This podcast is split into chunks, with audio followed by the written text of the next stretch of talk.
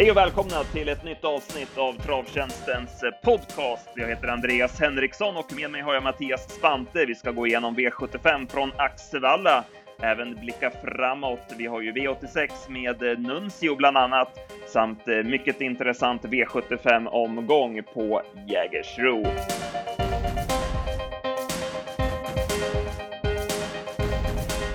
Ja, Mattias, vi börjar som brukligt med eftersnack V75 och eh, Axevalla V75s eh, första avdelning, klass 2-försöket. Och eh, det blev ett eh, rivigt lopp där eh, Whiskey Akema tog sig till ledningen och Klas var ju inne på förhand att köra i spets och eh, så gjorde han också trots att Johnny Takter provade en bit eh, på första långsidan. Ja, han var sugen på spets med Tiger Marke där, men eh, Klas tog ju resolut emot och um, ja, utan den tryckaren så hade väl Whisky Akema vunnit. Det var ju känslan. Ja, absolut. Det gick ju 14 på varvet och han höll tappert Whisky Akema och det var ju inte första gången vi såg Johnny Takter eh, lägga upp det på det viset när han hamnar först utvändigt. Nej, dödens är inte riktigt hans favoritposition. Och Tigermark värmde ju inte som bäst, vilket vi rapporterade in i slutspelet och var ju också stort slagen. Istället blev det toppylligt som var starkast. Eh, resolut styrning av Jens Laursen och hästen var bara bäst från dödens.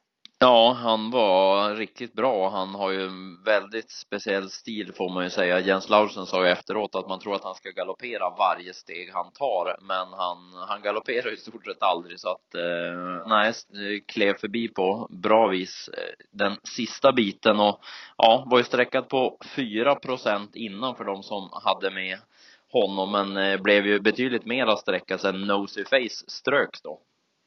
Ja, det var också en häst som värmde dåligt. Och eh, det var ju klokt av kretsen kring den hästen att eh, plocka bort honom efter den dåliga värmningen. Ja, verkligen. Annars eh, Stronghold fick visserligen gå först i tredje spår sista varvet, men det var inget riktigt drag i honom.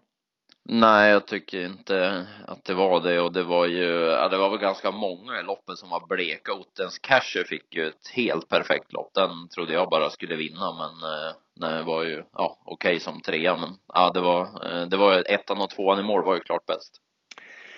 Så var det. Och det är fortsatt märkligt ändå att, eh, att det är så många som inte väljer att skriva ut egna reserver. Ja, det, det skulle vara väldigt spännande att höra någon slags statistik på det, för jag tror att det är väldigt låg procent som gör det faktiskt, för det är ju... Ja, det märktes ja. ju på värdet om inte annat den här gången. Ja, ja men exakt, så att, äh, det är mycket märkligt tycker man ju egentligen, även om det blev rätt den här gången, då ska tilläggas. exakt så. Eh, V75 2, lärlingsloppet, och eh, även här så underpresterade Colgini-favoriten Sounds Good, som det var. Det var inget tryck i den här hästen heller. Nej, och såg knepig ut och ja, Adrian körde ju som ingenting när han var på väg framåt, men det blev galopp och sen var den, den dagen förstörd. Istället blev det Tumble Dryer som vann loppet. Eh, hittade lite turligt ut från tredje invändigt, eh, 750 meter från mål och sen redan på Mads Nielsen och eh, körde ändå snyggt. Han satt, satt lugn där i tredje spår runt sista sväng och sen avgjorde hästen över upploppet. Ja, eh, det var ju fin form på Tumble Dryer inför det här och eh, jag fick ett perfekt lopp och när han slank ut där på bortelång så anade man väl vem som skulle vinna och det, eh, nej, det är en eh, fin häst som känns som att det finns lite utveckling. Han är ju bara fyra år han. Delicious Brown tyckte jag var blek i, i spets, borde ha hållit bättre. Den som jag tog med mig, ja, från hela omgången egentligen var Carlos Greenwood som ju såg eh, ruggigt fin ut över upploppet.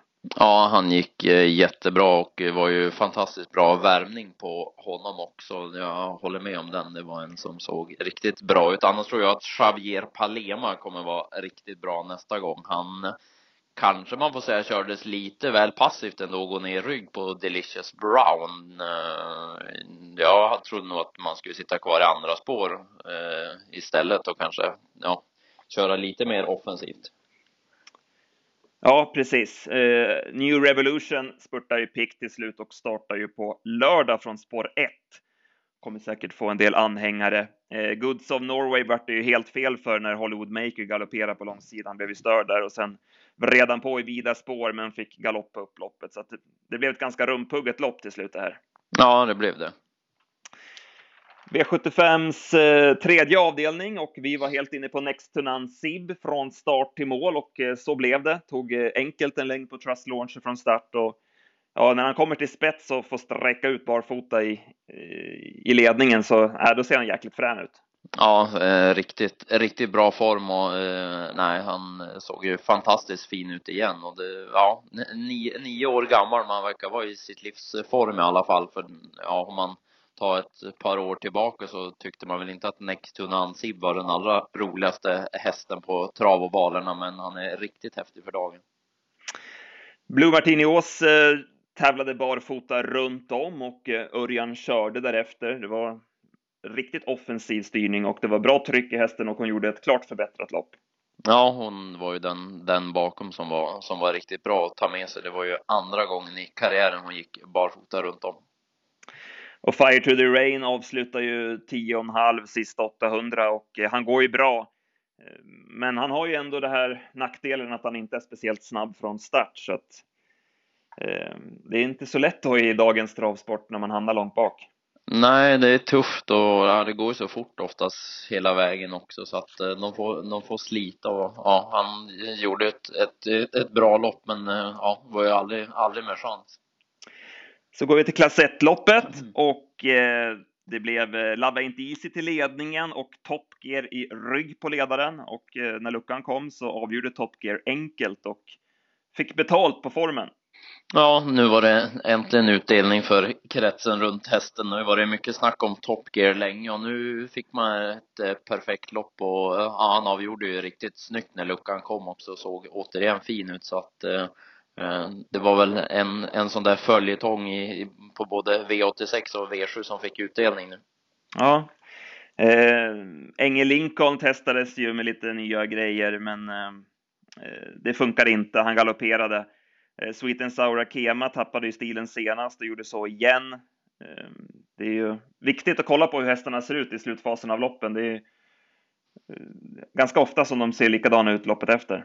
Ja, men precis. Och så var det ju särskilt på Sweeten Saura Kema var det ju rätt tätt emellan starten också sådär så att eh, just att ha fixat till och trixat allt för mycket trodde man inte på så att det var en eh, tveksam häst som betrodd vilket visade sig i loppet också. Och sen tog du med dig en häst där bakom.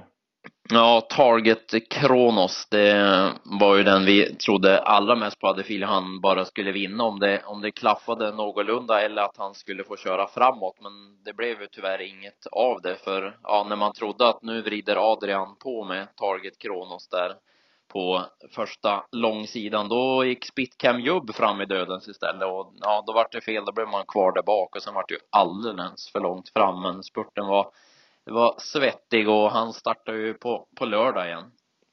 Ja, precis. Fick ett bra spår där så att han blir nog att räkna med. Ja, han spricker vi nog inte på på lördag, va? Nej, känns inte så. Sen hade vi diamantstoet och eh, MT Klara visade återigen att hon är lite vek den sista biten. Hon, eh, hon blir på en tum och sådär. Det var precis som hon förlorade på Valla som favoritet. Hon har lite svårt sista biten. Ja, för hon såg ju, hon såg ju klar ut i sista sväng tyckte man, men sen in på upploppet så var ju inte hon med i striden sen längre utan, eh, nej, lite tveksam.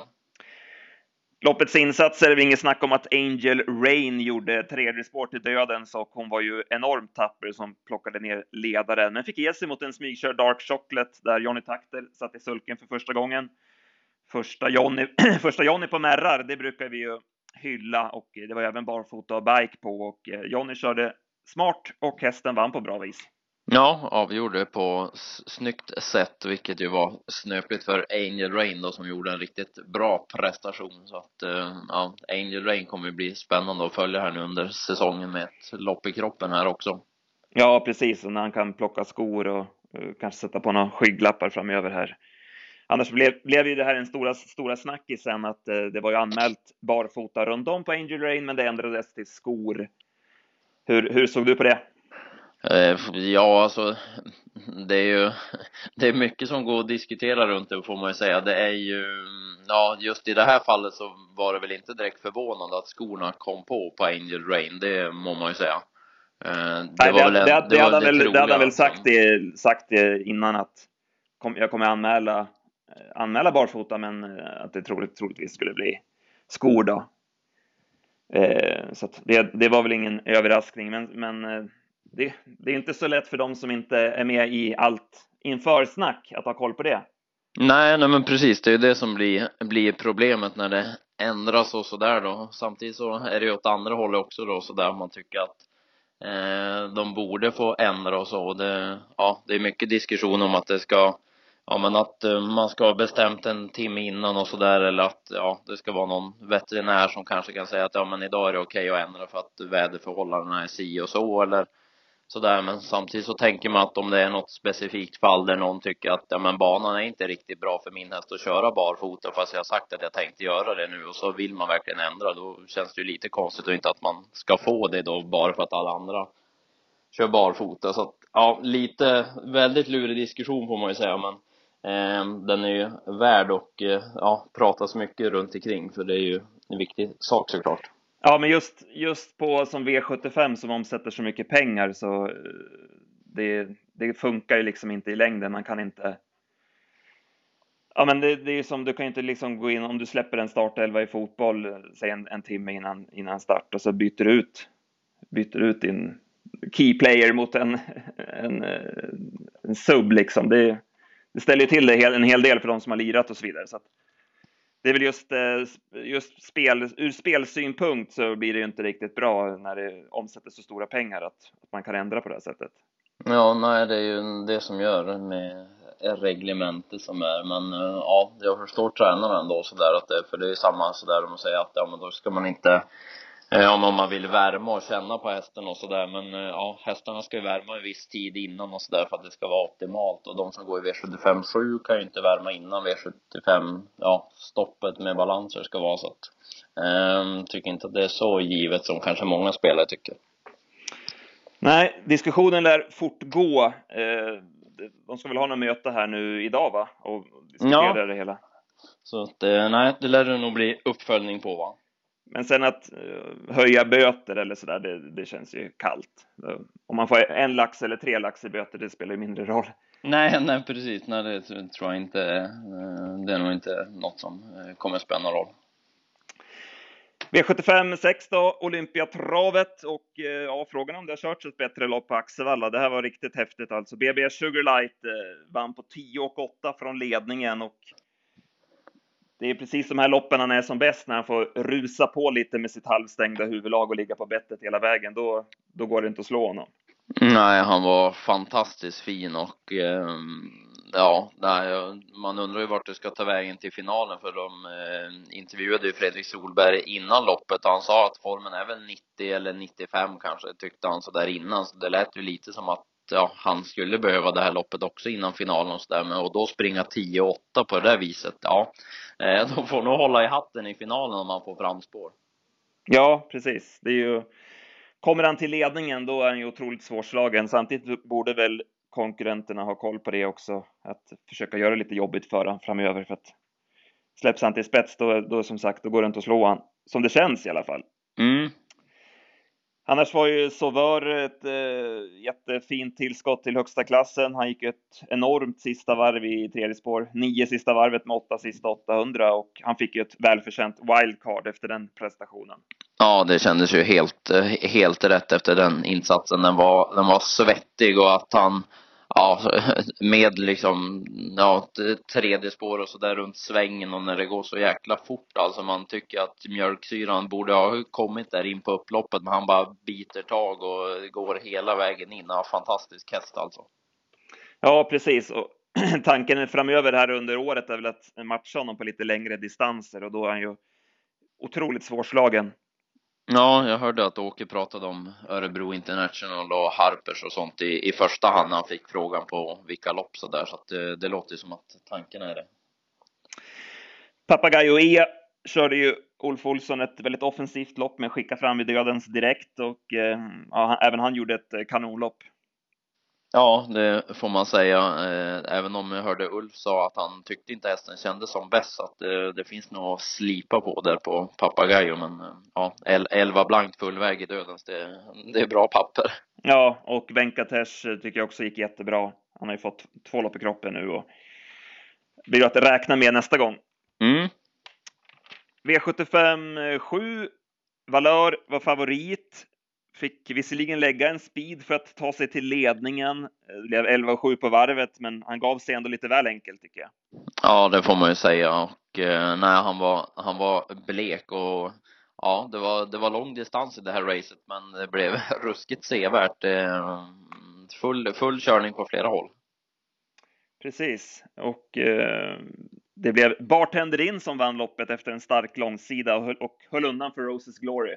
Ja, han var riktigt bra bartender inne. Det var en svettig svepning man gjorde och ja, jag hade väl feelingen på upploppet att Roses Glory kanske skulle plocka ner honom, att eh, speeden skulle sätta sina spår, men han gick ärligt undan och var riktigt, riktigt bra.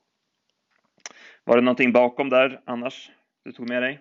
Eh, det var väl inget speciellt. Da Vinci Bocco gick väl rätt hyggligt till slut så där. Det var väl en häst annars eh, långt bak som satt fast med rubbet kvar och det var ju Scampi som eh, såg jättefin ut så att eh, där är det ju fortsatt form. Han var ju med i körningen också och eh, ja, det blev ju helt fel för honom när Valör stannade. Ja, så att eh, nej, det var väl främst den att ta med sig.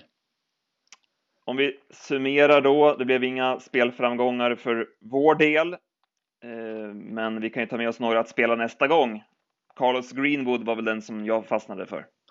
Mm, då säger jag Xavier Palema ifrån samma lopp då, så har vi en, en var där att ta med oss. Mycket bra. Eh, I övrigt har hänt i veckan veckan. Eh, I onsdags så fick vi se en otroligt fin häst i Anke Lasse som gjorde Sverigedebut och ja, där blev vi sålda. Ja, herregud alltså. Det, eh, ja, det var man har sett mycket fina hästar här på, på slutet och lär ju fortsätta att få se men det här var en jag föll pladask för i alla fall. Det var eh, stod uppe på mm, vi uppe i sista sväng där vid, vid stallbacken på balkongen där och såg loppet och ja, när Tarzan lämnade dem efter det tempot som blev då med stallkamraten som var helt, helt utvändigt, ja det var fantastiskt att, att se så att, ja mycket spännande häst får man ju säga. Mm, mycket bra och eh, han är väl anmäld både till Kungakannan och Sprintermästaren så att ja, vem som är favorit att vinna de loppen, det kan vi väl säga redan nu. ja, det känns rätt givet och ja, Tarzan verkar få en riktigt rolig sommar. Det finns mycket att åka med i stallet. Ja, precis. Som Nuncio såg ut och han ska ut igen på onsdag och hade en mycket passande uppgift. Eh, från i onsdags så såg jag också ett snabbjobb som jag gillade, She's from above. Vann ju guldstoet i fjol och eh, sprang även 12,9 full väg som tvåa när hon kvalade in till Oaks.